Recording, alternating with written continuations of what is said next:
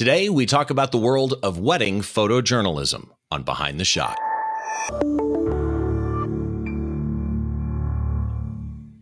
Hi, once again, welcome to Behind the Shot. I'm Steve Brazel, and this is the show where we try and get inside the mind of great photographers by taking a closer look behind one of their shots, from conception to completion and all the stories and challenges that happen in between, trying to better understand why a photographer made the choices that they made. Before we get into today's show, a reminder for you, if you are listening to the audio version of the show, we always have the show notes and the image that we're talking about up at BehindTheShot.tv, so you can check it out there. You can also subscribe to the show at the website, BehindTheShot.tv, and you can subscribe either to an audio-only feed or a video feed, depending on what your podcast app of choice supports. Also, the video, it's up on YouTube for you, too. Got a couple of quick announcements before I bring the guest in today. First of all, I want to remind you that we do have the new Phlearn discount code that Aaron Nace of Phlearn was so kind to give us. If you head over to Phlearn and you sign up for a subscription, you can save 20% with the discount code that you see on screen. It's BehindTheShot20. No spaces, just Behind the Shot, all one word, and 20, the number 20, and that'll get you through everything that you need to sign up for there. And here's the big announcement. Those of you that follow me on social media or follow Don Komarechka on social media know that we've been talking about doing some joint stuff together, and we're going to start doing some critique shows. So we've created a Flickr group called Behind the Shot. If you go over to Flickr and you search for Behind the Shot, you'll find the group. If you find me too, you'll find the group that I'm a member of. If you join the Behind the Shot group, you can right now, at the time this show airs, submit your shots for the first critique show that I'm going to do with Don Komarechka.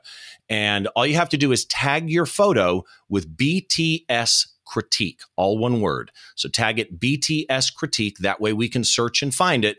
And then Don and I will do, probably mid-November will be our first show. And it's going to be a lot of fun. We're just going to be talking about your shots and how we think you might be able to improve your skill in your craft. And that brings us up to today. I'm not going to lie. I'm a little bit nervous and I'm a little bit excited about today. And if you follow me on social media, you know why. The gentleman that I have on today is literally one of the best wedding photographers on the planet. I want to welcome Dennis Reggie to the show. Dennis, how are you? What a kind introduction. Doing great, Steve. Thank you so much for having me on your program. I've admired your whole series, and Skip Cohen turned me on to what you were up to. Yeah, he's great. And wow, you've done some amazing things, sir. You stay very busy. Thank you. Aside from your amazing photography of musical performances and live entertainment, wow, you have a busy life. Thank you very much. Coming from you, that means a lot. You're one of a rare breed. I want to touch on this first because I've had a number of Canon Explorers of Light on the show. You've been a Canon Explorer of Light like since the beginning of the program, pretty much. Yeah. And I'm always fascinated by Canon Explorers of Light because it's not just that you are, an ambassador for Canon, right? You're not a representative of Canon. Canon approached this whole type of concept in a unique way, in that they went out and they found photographers that they think speak to photography as a whole in all different genres, and you're one of them. Tell me, or for those that don't know, tell me a little bit about Canon Explorers of Light.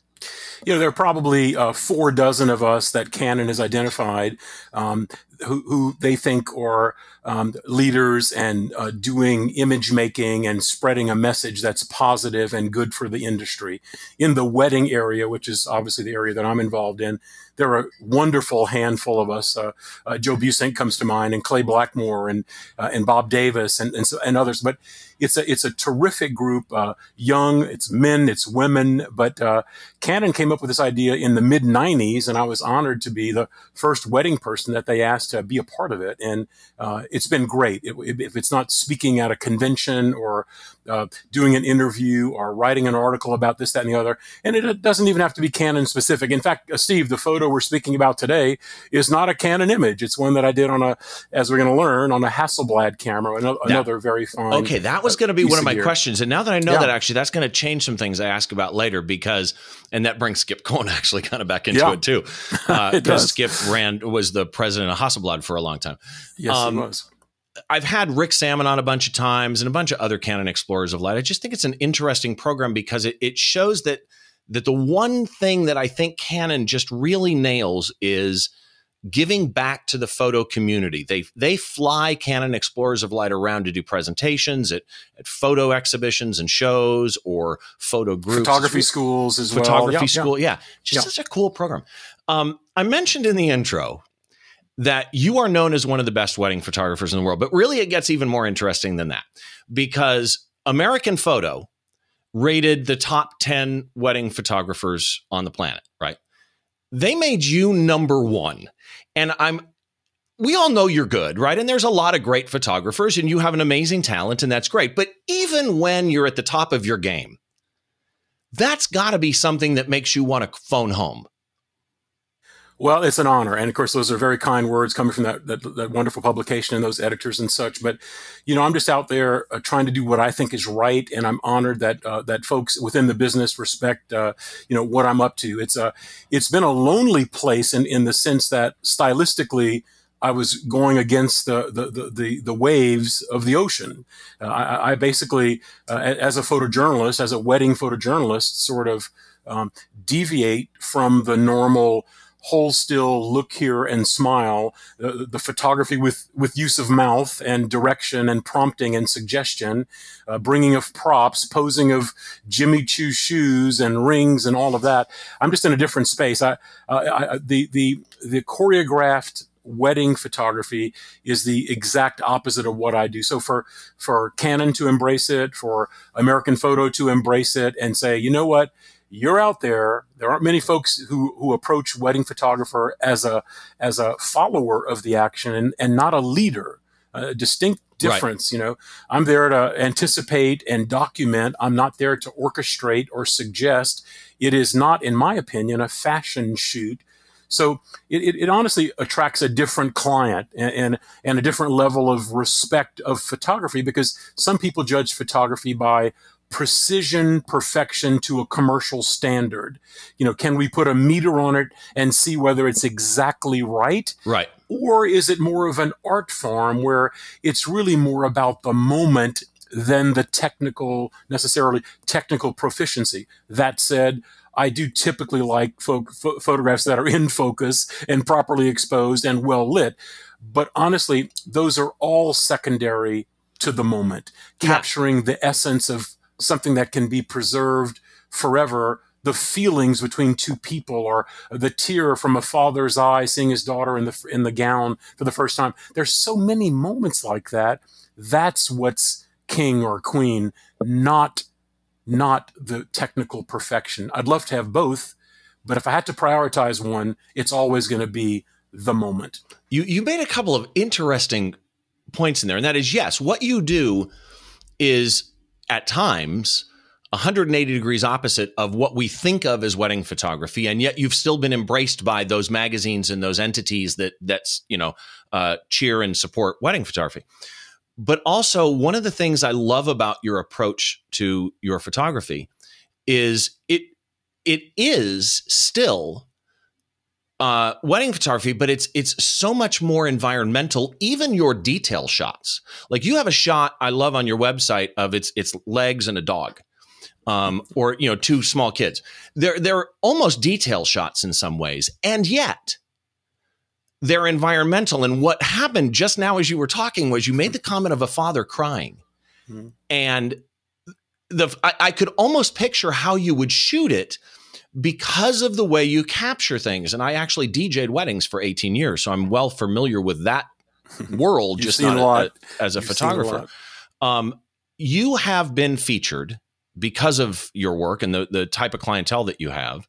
And your clientele, you know, we're talking James Taylor and Mariah Carey and Tory Burch, and you are most famous as being known as the Kennedy family wedding photographer, which is going to lead us into today in a minute. But I do want to mention, you've been on Oprah, you've been focused on VH1, CNN, I could go on, Entertainment Tonight, the BBC, all the way over to China television. You've been on the covers of Life, People, and a lot of other ones. And I'm kind of curious to you. In fact, you've got photos. Correct me if I'm wrong on this. You do have photos in the Smithsonian Museum of American History, right? Correct. That and the National Portrait Gallery, too. Both, yeah. I'm honored to, if they ask, of course I sent. It took me a while to prepare them, but yes, absolutely. I accepted their request of with honor, and supplied them with a few of my images, which I'm thrilled to have in their permanent collection. Absolutely. So, I mean, you, the resume so stands on its own that it's just amazing. But there's something I didn't know about you until I was researching to have this chat.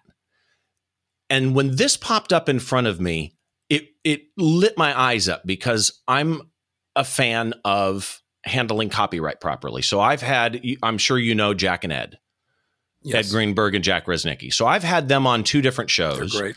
And I actually did a walkthrough of, since the 2018 update on the registration process, I did a full walkthrough of my registration process with some advice, actually, even from Jack after I made it. He gave me a couple of things he thought should be added.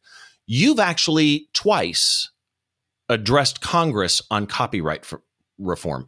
I don't want to make this a copyright show, but I am curious. As a photographer that shoots at the level that you shoot at, what do you see as the status right now of copyright for photographers? About to change for the good. There are two bills, one in the House and one in the Senate, that, in fact, as late as today, I received emails from PPA, the Professional Photographers of America, who have been terrific in this process as well, talking about, you know, this is the time to write your senator and write your congressman or congresswoman, and let them know how we feel about this enhancement, which allows a small claims court type process for infringers of a copyright. You know, copyrights are under a federal law, but correct. There are no federal small claims court. Those are for cities and maybe states or your county or whatever. But when it's the federal law, right now, it's very expensive to proceed against someone who has borrowed your photograph for some commercial purpose, put it on some, you know, book cover or some, you know, some usage for profit. Well, I think the photographer, the creative artist, obviously needs to be compensated for that. There needs to be a respect for the copyright. This law, and I should mention, supported by both sides of the aisle. It's neither a Democratic nor a Republican sort of thing. It's not that way. It's just, I think, good business to allow us visual artists to have an added resource for adjudicating, for resolving issues about potential infringement.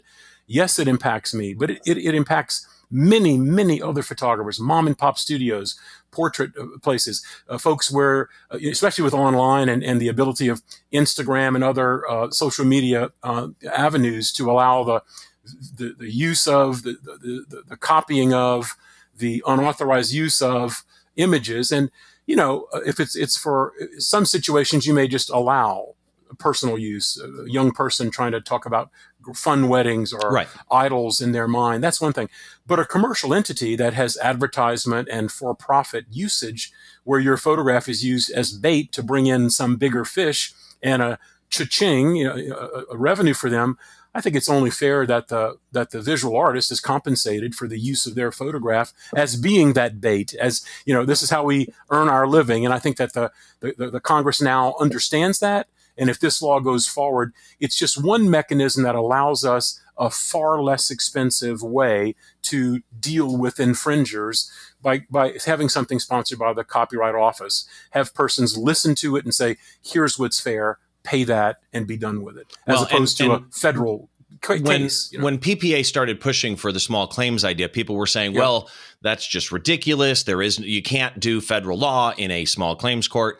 Right. What they didn't understand is kind of where we are now, and that is a division of the U.S. Copyright Office will be set aside to act as similar to a small claims court, and then you know, almost mediator type people who are experienced in that area, right? And I see so many people say, "Well, just don't, you know, use social media and put your images online." The problem is, from a marketing point of view, that's where we are today. If you are that small mom pop wedding photographer, or, you know, family photographer, you need to market yourself with your work, and you need to feel safe that you're protected. I do want to go into the photojournalism thing before we bring up the shot, because you are known as the pioneer, pretty much the creator, really, of wedding photojournalism.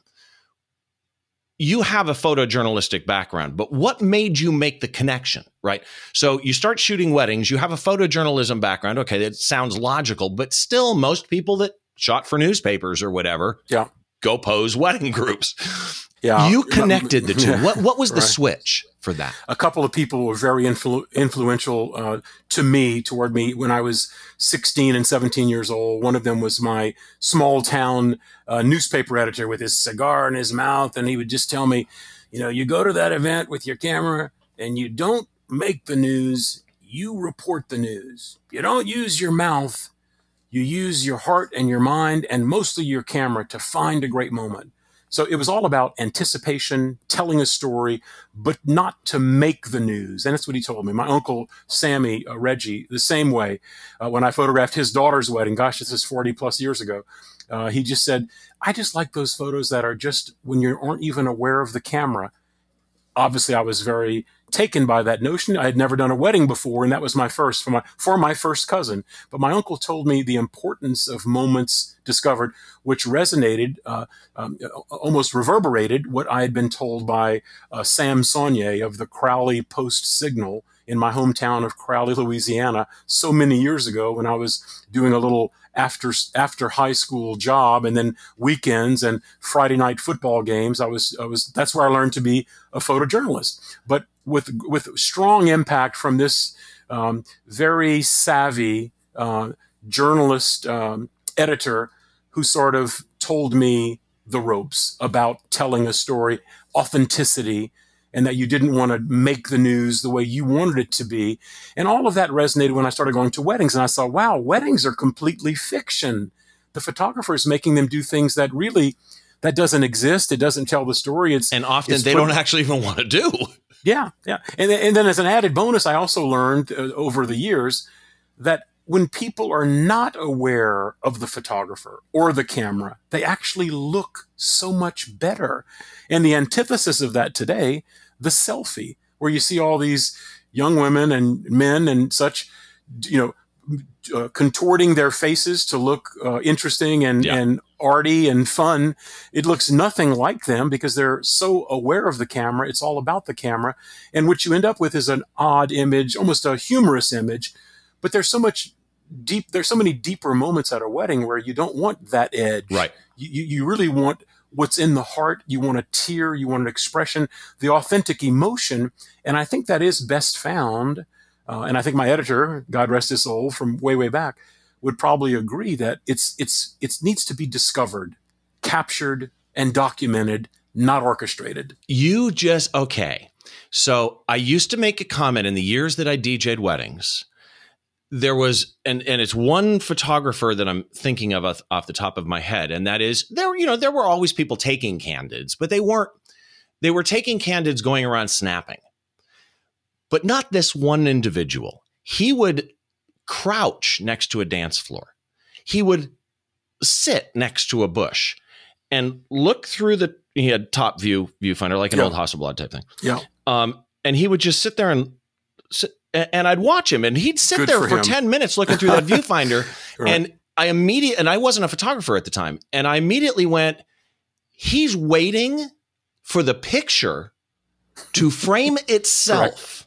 Correct. And good for him. I mean, just brilliant. Do you pose anything? I mean, do you do formal wedding party shots? Of course, that's going to be the 3% of my coverage. You know, the 97 is what I'm known for. But honestly, Steve, if I left an assignment, large or small, famous people or not famous people, without doing the 3%, I'd likely be in trouble. Because it's a part of history, a family, a wedding party, the bride and her bridesmaids are family. You know, it's, of course, the official shot of the bride, the couple.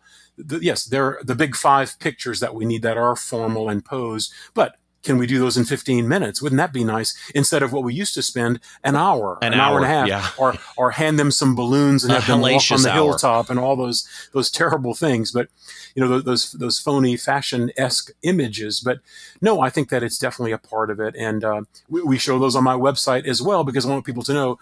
Listen, I'm known for photojournalism and finding moments. That's my thing, and we love that. That's the mainstay. But it doesn't mean we don't walk away from those important groupings for historical purposes. And really, that separates the event. You have family portraiture and event which is really what a wedding is in so many ways. Let's get into today's shot. And before I bring it up, I want to, for those of you that have not seen this shot or don't know the shot, because I've tried to be really secretive on social media about what we were going to talk about. The Wall Street Journal called this image, the one we're going to do today, and I'm quoting here, "The watershed image that transformed wedding photography forever. It's also been said, the most famous wedding photograph in history." This is the shot. This is John Kennedy Jr. and Carolyn Bessette, their wedding. I think it was 1996. Correct. September 21st. Yeah. I'm old enough to remember this event in history, and the entire country probably from that day knew when this event happened. For those of you that are listening on the audio feed, I'm going to try and do something that I always do. I should probably have you do it, but I'm going to try. I try and describe the picture for those of you that are on an audio feed that have not seen it yet. And I don't know how to describe something that literally, as I just mentioned, has been called a transformative shot for an entire industry, but here we go. This is John Kennedy Jr. and his bride, Carolyn Bessette. They're leaving what look, and we'll find out these details in a minute, but what looks like a small chapel, and there actually is a sign that says First AB Church on it. And it says founded in 1893. So when I say they're leaving what appears to your eye to be an old, small, very small, weathered building and chapel, we know that it is, and it was founded in 1893. As they're leaving, there's people behind them as though they just walked out of the ceremony. There's vines crawling up the wooden steps. John is kissing her hand, and she's got this just... I'm a hopeless romantic, right? Me too. And you'll know what I mean by this. She's got this just amazing look as she looks at his face. And it's just, and it's got a slight Dutch angle to it as well. So, all right, let's dive into this. This was Hasselblad, you said earlier. Yeah, let me say, well spoken, by the way. Thank you for your beautiful description of it. And, all right? Yeah, I mean, listen, it was such a magical moment. And, I'm with you on this. It's her expression that really, I mean, John is being that prince of a gentleman. He's being what you picture, yeah, as JFK's kid. Yeah, just a gentleman honoring this great woman he's going to spend the rest of his life with. All of that, it had the right feeling. But her expression of being caught off guard, surprised yet elated, joyous, loving, her face, her expression, I think, really cinches the photograph in terms of the magic between the two of them. His, the gesture of a prince, hers, the reaction of someone just entranced by his romantic gesture to reach for her hand and bring it to his lips. Wow. There's just one of those moments. That's it. Yeah. Everything in this picture is what's the word I'm looking for?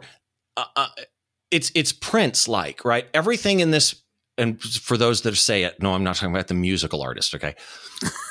This is Romeo and Juliet happening in front of your eyes. There's a good way to word it. And the way that it's lit, which we'll get into, the dodging, burning, lighting, whatever it is, she actually, partially because of her hair color, her dress color, her face is lit more as you would do. She seems to be the main subject. This was a Hasselblad. Yes. Do you know what lens you used for this? Oh, I know very well. It was the 60 millimeter 3.5 Distagon, one that I chose very purposefully because let me say that this wedding sort of evolved, the assignment evolved because this was supposed to be a daytime wedding. But for reasons of, I've heard a couple of explanations, but the fear of helicopters discovering them because it was a secret wedding because they were trying to avoid paparazzi blitz, understandably. Right. The wedding, which was supposed to be, I think it was like 4:30 or something, which would have been daytime, ended up being later, like almost 7 o'clock nighttime. And then there was a light rain. And then you're in a place with, there's no electricity. There are no streets. This is Cumberland Island off the coast of Georgia in a, as best I can say it, a jungle setting. Which would explain the vines. Yeah, I mean, some of the vines actually look dead. Even it really looks like a dilapidated old classic church. That is exactly what it was, and I think what it is, they've sort of kept it, you know, at that same level of quaintness. I should mention, even the floorboards in the little tiny church, which must have been, I don't know, 20 feet by 15 feet. It wasn't very big. Even the floorboards were parting, so that vines were growing through the floorboards. Inside? No air conditioning, no electricity. Inside. Yeah, inside as well. So it was rickety, to say the least, but it was that rusticness that gave it authenticity and a connection with nature. They used no perfectly arranged flowers. Everything was chosen from the island in a very simple fashion. There was no grandeur. The greatness of the wedding was in its simplicity. The elegance of the wedding was not in the expensiveness of it. It was in the simplicity, just the connection to nature and the way things were. And yes, it was a slave's church. It was used by the slaves in that time period, working on plantations. An African Baptist church from the 19th century, rebuilt, I think, in the 30s. So this place was probably 65 years old. And the paint, I'm sure, not much newer than that, right?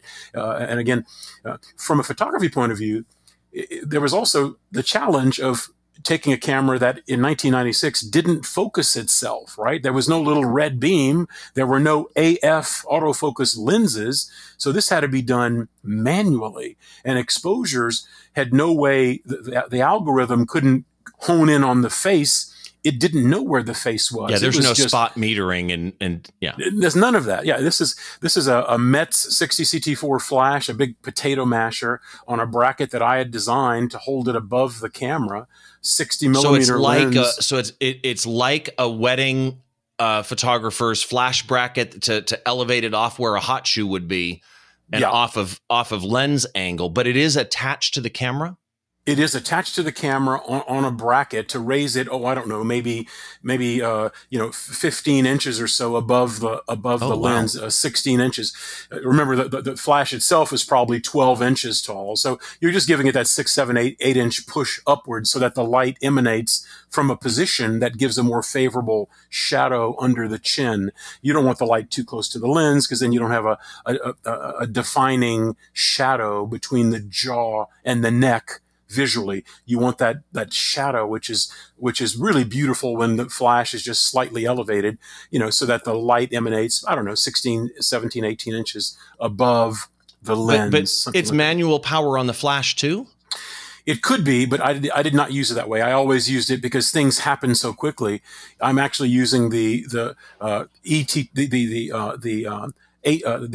excuse me, off the film. It's TTL, that's through the lens, but it's OTF, it's off the film plane. So Hasselblad put a sensor that read the reflectivity of light, OTF, off the film. Wow. So there's a sensor in the Hasselblad 503 CXI, maybe CW, I can't remember which one, but it was in the 503 series, a manual crank Hasselblad with that nice little gizmo inside, that sensor to read the flash, and then a series of connective adapters, the METS adapters that they designed to interface with the flash.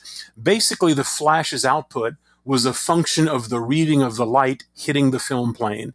And the only way you could adjust the exposure, or compensate, I should say, is by dialing in an ISO, either the true ISO of the film. This was Kodak's PMC, a 400 speed, medium to low contrast, color negative film, professional grade, a very wonderful and beautiful film, Kodak PMC. It was advertised at 400. Most of us shot it at either, I would say, 320. Some people would even give it another third of a stop, bring it down to 250, so that you would, in essence, overexpose it based on what they advertised it as being. Now, as I was looking at this scene for John Kennedy and Carolyn Bessette, I knew they were coming out of the chapel. I put the 60 on because there was no way I could focus an 80, because it was so dark that an 80 is just too critical of a focus. Whereas with a 60, especially if I stopped it down to F8, even F11 or somewhere in between, I knew that I had a superb chance of getting it crisp in focus. Even if I didn't bring it to my eye in focus, I'd have a superb chance. And because there was no light, I actually, in the darkness, racked the lens all the way to infinity. And I thought, well, it's not going to be infinity. And then I just backed it away based on experience to what I thought would be about 8 feet. I guessed. I had no other way of doing it because it was in 100% darkness. I could not see the hand in front of me when I shot the photo. I only saw them because I saw them in silhouette from the only light in the scene, which were the candles on the back wall of the chapel. So I saw them come out of the church in silhouette. There is absolutely no frontal lighting. There are no street lights. There are no streets. There are only paths in a jungle. There's no housing. There's no automobiles. There's nothing. So this also, not only the most famous photo likely of my career so far, but also the most difficult, I would say, without question, because technically... Hold on. Yeah. It was done under the toughest of circumstances with no assistant, right? They're just 35 people plus me, their hired photographer, to document it. No one to even assist me. So I'm there focusing a camera that can't be focused at night. And planning on a daylight shoot. I came there fully equipped for a daylight shoot. It ended up 2.5 hours later, so it became a nighttime shoot. It started raining, okay, as well. And then, as we know, the face of that church is white. And do you know what reflective metering does when it sees white? Oh, yeah. Well, yeah, it shuts down. So you're going to be underexposed by at least a stop.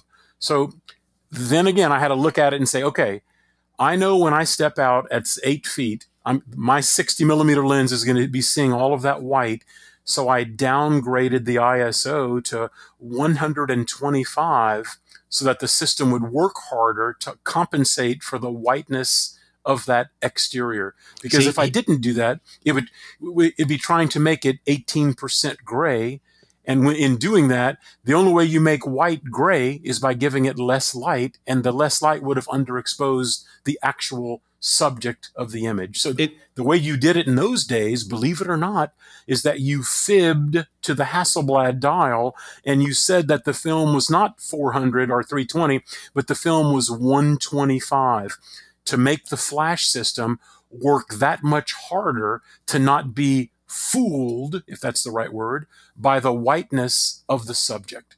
Otherwise, the negative would have been grossly underexposed. Now, that's 20 years of thinking, because I was 20 years into my profession.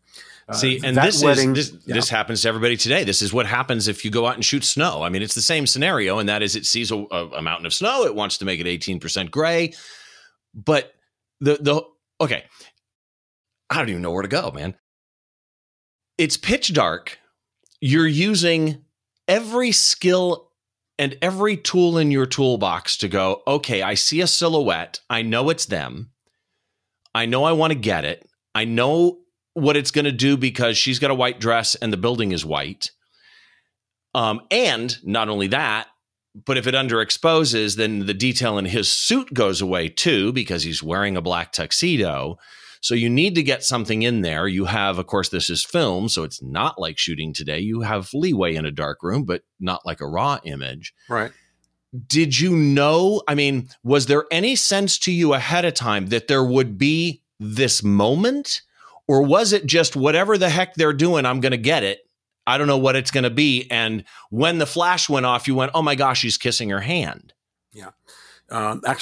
Actually, you know, because it's a Hasselblad and it's a reflex and because my eye is often at the camera, in the viewfinder, you actually don't see when the flash goes off because the mirror has moved up. So you actually don't see the image when the flash goes off. Right. It's blocking the viewfinder at that exact second. So you really don't even see it then. So this was a peculiar one. Let me say, I had done obviously hundreds of weddings. I had done John's sister's wedding, Carolyn Kennedy, 10 years before. I had done many other Kennedy weddings at that point. But my point is the experience is, you know, that's a magical moment. They're just married. They're getting out of that chapel. There's the feeling of we've done it.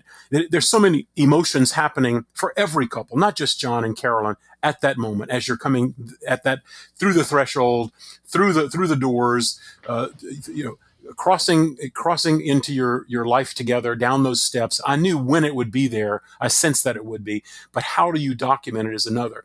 I would also add, remember, it's film, so I'm limited to 24 shots on a 220 roll. That was probably, you know, shot number 2 or 3 because I reloaded knowing that was going to be a hot moment. But then by the time they come out of the church, I'm still their photographer, even though that shot has been done. I need other moments. Now they're away from the white and they're all in the sea of blackness of the dark, which means that the 125 setting is no longer correct because now the flash is seeing black and not white. So I now spin the dial from 125 all the way up to 400 or 500. Why am I doing that?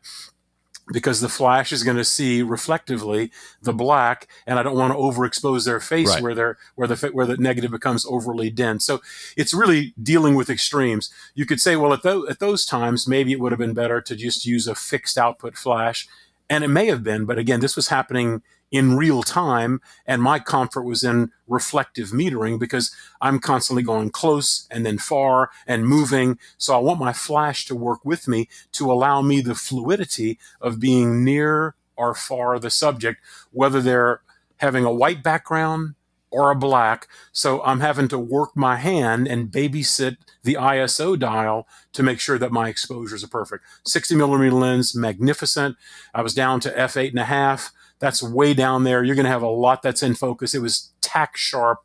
And I should mention that the exposure ended up being on the money. They put it on the little computer at the lab, and it's right where it should be in terms of the density. So, which is the 20 years of experience. And what you've just described, I got to tell you, I need to get you into a photo pit at a concert, because what you just described is what I go through every single concert, where lead singer's got a spotlight on him, but it's all black background, or lead singer's got a spotlight on him, but now suddenly they turn on landing lights behind him. Very similar. It's the same thing. Similar. And what I tell young concert photographers is, or people starting out in concert photography, and I've taken wedding photographers. I've got a good friend who's a really good wedding photographer, amazing, talent. But I've taken him to a show with me before, and he left frustrated. Now, the truth is he got amazing shots. But for him, it was very difficult because it was so dynamic in what was happening. And you because of the nighttime, the old church being on an island in the middle of nowhere. So with it being like that scenario, I'm curious about the composition, because I love what you got in the church, right? You got that sign. And I'm going to say, while she's the star, the sign's the story, telling me it's from the 1800s, telling me, yes, it is a church, not just a barn, right? The sign really tells me the story, the weathered paint, all of that type stuff. So this image, I should have mentioned this when I described it for people on audio feed. This image is a square crop. And I'm curious, what made you go with the square crop, and what made you do the Dutch angle? I use the Dutch angle a lot because I like a little bit of a tilt. I just think movement is believable. But this one might be just a tad more exaggerated, because quite honestly, I'm walking backwards when I'm taking the shot, and there's a dog. There was actually a wild boar pig behind me. So I'm dealing with animals. I'm dealing with an area that I can't see. It's uneven ground. It basically is, I'm actually kind of fumbling around as I take it. That being said, I always enjoy a slight tilt to my camera. It just is, it's more interesting to me. And you're right that the little sign on the far right does show the name of the initials of the African Baptist Church from the 19th century. That's true. Now, when it was the cover of the USA Today, they ran it 16 inches or whatever, massively on page 1. That didn't show because they cropped it out. It was the cover of Life magazine. That wasn't shown. It was the cover of so many other magazines, Elle magazine in France. Again, they just show the action of the couple. Most magazines, by the way, corrected, as they say, the Dutch angle. Do they really? They eliminated it. Newsweek did not, and I called them the day it came out, and I spoke to the photo editor, and he came on and goes, "It's Dennis Reggie." He said, "Yeah." He goes, "Mr. Reggie, you're either going to be very angry with me or very happy." I said, "I'm very happy." Of all the national press, they were the only ones that preserved the Dutch angle, and they allowed it to be seen as a square in its entirety, the way I intended it and shot it. Everyone else was, like USA Today, had to correct it to fit within those three columns going down the front page. So they're straightening it and all of that. And which is, I mean, it's understandable, but here's what's funny. Yeah. I'm personally doing what I shoot, which is pretty much exclusively music related stuff. I don't use a lot of Dutch angle. I'm not a fan of it in the type of genre that I shoot. Right. And yet, especially with this square crop, it breaks up the geometry, right? So it creates triangles in areas. So in this particular case, it's not just a presentation choice. It literally is being used to take what is effectively a dead center subject and add to that interest to that composition. Yeah. Did you push it to the right side? Yeah. Yeah. And change the weighting, right? Yes. Plus get the sign in there, which I'm sorry, to me is just huge. That sign being in there is huge. Whoever cropped that out for a magazine should be talked to. Steve, I moved away from them more so than I probably do for other couples. And that was a happy benefit that I was aware of because I had seen the sign, but I am actually a foot or two, maybe three, probably 2.5 feet farther away from them than I normally would be of a couple, a newly married couple in a similar situation. What's the reason? Because to raise the propensity of having a tack sharp image that you're guesstimating focus on, you want to increase the distance away from them. The closer I am, the more critical the focus is, but I'm in a 100% dark environment. So the reason I'm moving away is what? Because my 20 years is telling me to maximize the potential for a 100% in-focus photograph, the photographer must move away from them to put them closer to the infinity on his lens. Right. Because otherwise, the closer I get, the more critical it is, the more difficult it is to guesstimate how to make them in focus. See? Photographers need to think like that more today. You know, we have zoom lenses, and a lot of people still shoot primes. But even with a zoom lens, understanding that 5.6 is not 5.6. 5.6 at the number 5.6 with all other exposure variables the same is a variable depth of field based on a number of factors. So it's not just know your camera and know the settings. It's you got to really understand what's happening with light. Did you do anything in the dark room? Did you dodge and burn this or did somebody else? It's pretty much a straight shot, but it's printed by printers. It was done at CPQ labs in Cleveland, Tennessee. I flew from the wedding. I flew into Tennessee to process on the Sunday. A wonderful crew came in. I couldn't tell them who the client was. All I said was, "It's a VIP. I just need the lab to be open on a Sunday." So they brought in 4 people that basically we worked together. And then I left with a 12 by 12 or thereabouts, 11 by 11 photograph, nice size, beautifully done, which I walked into the Associated Press as planned with John and Carolyn to release it at 10 a.m. on Monday morning once they were safely at their honeymoon destination. I had no idea that it was going to be the insanity of, oh my God. I mean, it was, our phones just lit up at my office within 10 minutes. And of course, they all wanted story. And of course, I give no interviews whatsoever. More photos, absolutely not. We just agreed to release the one. Later, we did release a second one, the one during the ceremony, done on a Canon camera, by the way, my 35mm shot of them exchanging vows, really pretty, with the orange, the warm light of the candle and the flashlight. Did they like this shot? Oh, they loved it. Yeah, he did. They absolutely, they were very happy about it, and of course that made me very happy as well. What a wedding photographer wants to do above all is to make his clients thrilled with the delivery. And this is one, and this is, I should mention, the days before email, where I couldn't just email them and say, "Here's the shot I'm about to release. Are you good with it?" They said to me, "We trust you, and that's why you're here." And then Carolyn said, "But I do want my full dress to show top to bottom because my dear friend did it and it has to show the dress." I said, "Got it." I said, "I'll pick a great shot of the two of you that shows the dress." Another reason I knew this was going to be a critical shot, because how many times can you get the couple in a journalistic, emotion-filled moment that shows the full dress. You know, cutting of the cake, they're going to be behind a table, or, you know, that's half length. I wanted the, she asked me for the full length. That's why I went specifically for that moment. And when I took it, I had a pretty good feeling that it was going to be a magic moment. I mean, seriously, man, I mean, I don't need to tell you, you kind of already know, but still, I do need to tell you. It is just such a brilliant shot. I'm curious because I mentioned, I have a friend, a very good friend of mine, who is one of the best wedding photographers I know. And I've met other wedding photographers, and I've seen people say, you know, I want to do an experiment. Well-known photographers that don't shoot weddings. There's one in my head right now who actually put on social media, I'm going to shoot 5 weddings. If I choose you, the condition is that you have to let me do it photojournalistic style.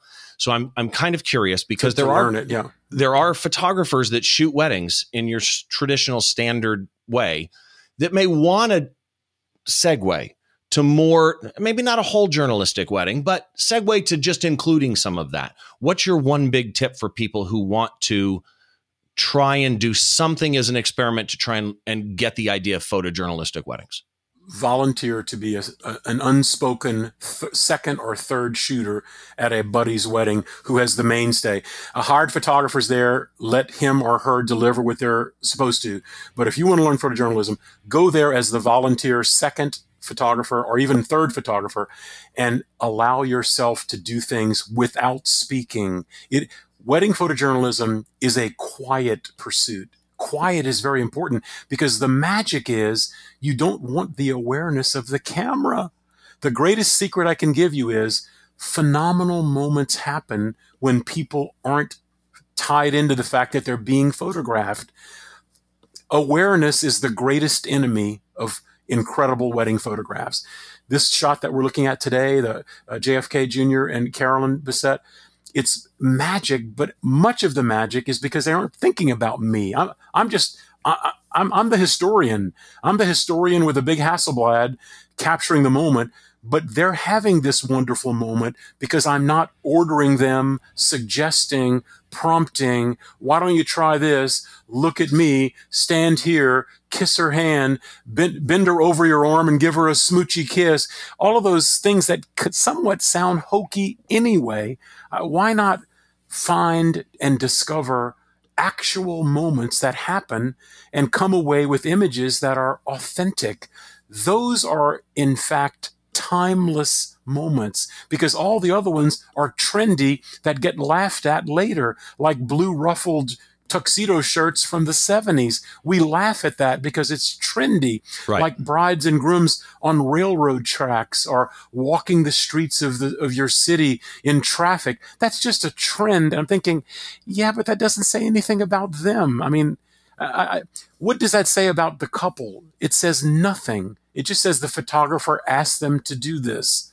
Well, we'll hold these balloons. That's actually a really good point. You could not, I would wager, if a wedding photographer went up to a couple like this and told them, stand here, grab her hand. I'd be fired. You know, put your right hand here, on your hip, hold your flower. Yeah. You would never get the authenticity of this, particularly, again, I'm going back to her face, right? She wouldn't be surprised, and she could fake the surprise. She could fake a smile, but I'm sorry, you can just tell. It'll always look fake. Steve, it'll always look fake. I believe we can innately look at a photograph and know, as you study it, as a photographer or as a viewer of art, you will know whether there is knowledge of the process and the camera and the photographer or not. And there's an incredible difference in photographs where the subject is aware versus those when they're unaware. And much of what you're describing so kindly about my photograph that we're discussing today is just that. It is Carolyn being so unaware of being documented. It's all focused on him. He's all focused on her. And if it was faked, we would know it, and the moment would not be there, and the photo would not be as special. It is authenticity, reality, and non-awareness of the camera that makes for great imagery. And actually, I just went away from the shot. I got to pull that shot up again because there's something else I want to point out. The other thing you would lose if you staged this, for lack of a better phrase, is the fact that there's one guy that's halfway looking out of the doorway, but he knows you're taking the picture, so he's kind of pulling back, hiding. There's another guy that's looking back into the church that doesn't realize you're taking a picture. That's, well, if you were staging this, you would, can you move for me? Then you lose the fact that it's an authentic moment. I just, again, just literally brilliant. I'm curious, somebody that has the years of experience of photography that you have, and the Canon Explorer Light, et cetera. You're a wedding photographer, but you're a journalist at heart, and you've got such a study of the art. If you could tell people to follow one photographer online, aside from yourself, who would you say that people really need to see their work? I'd love to see more of Joe Buisink's work, because he really is a soulful individual. He's a wedding photographer based in Los Angeles. He's just a very special person. I think his images are truly amazing. I look historically, of course, at the Cartier-Bressons, and of course I look at imagery done in those 40s, and Alfred Eisenstadt, the great Izzy, all these photographers from years past. I spend a lot of time on Instagram looking around, but honestly, my fascination is really, I'd say, reserved for those in another time, in a Life magazine mission, perhaps, capturing people on the streets in real life. To me, it's all about the historical connection with documenting authentic moments. So we're in a very rarefied sort of a little circle of photographers that really think and act this way. Many people say that they're that way. When you look at their portfolios, they're not talking the same thing I'm talking about. I'm talking about a journalistic documentation of a wedding. I think Joe Buissink, for a lot of his work, is there. By the way, I also love other types of photography as well. Bambi Cantrell, I think, is tremendous with her posing, her very genius, arty. Yeah. Oh my God, she's just phenomenal and so feminine with her posing and her images, and with children and women especially. She's a genius, and I think you have folks like that are in that space. I follow dozens and dozens of photographers, but those are the ones that come off the top of my mind as you asked me that question. Again, to say thank you does not cover it. I want to remind everybody that obviously the image we talked about today and a small gallery of Dennis's work is on the blog post, as well as links to all of his stuff. Throughout the show, lower thirds, if you watch the video version, have been popping up with all of his URLs for all of his social media, but it's DennisReggie.com. It's Dennis with one N. DennisReggie.com, and there's links on your website to all of your social media, Instagram, Twitter, Facebook, YouTube, all of that type of stuff. Dennis, thank you so much, man. This was so much fun. Skip, if Skip Cohen's watching, I owe you. We both need to thank him. yeah. Great guy. I owe him an adult beverage now. Good idea. So, Dennis, thanks again very, very much. Love your work, and people, go follow him.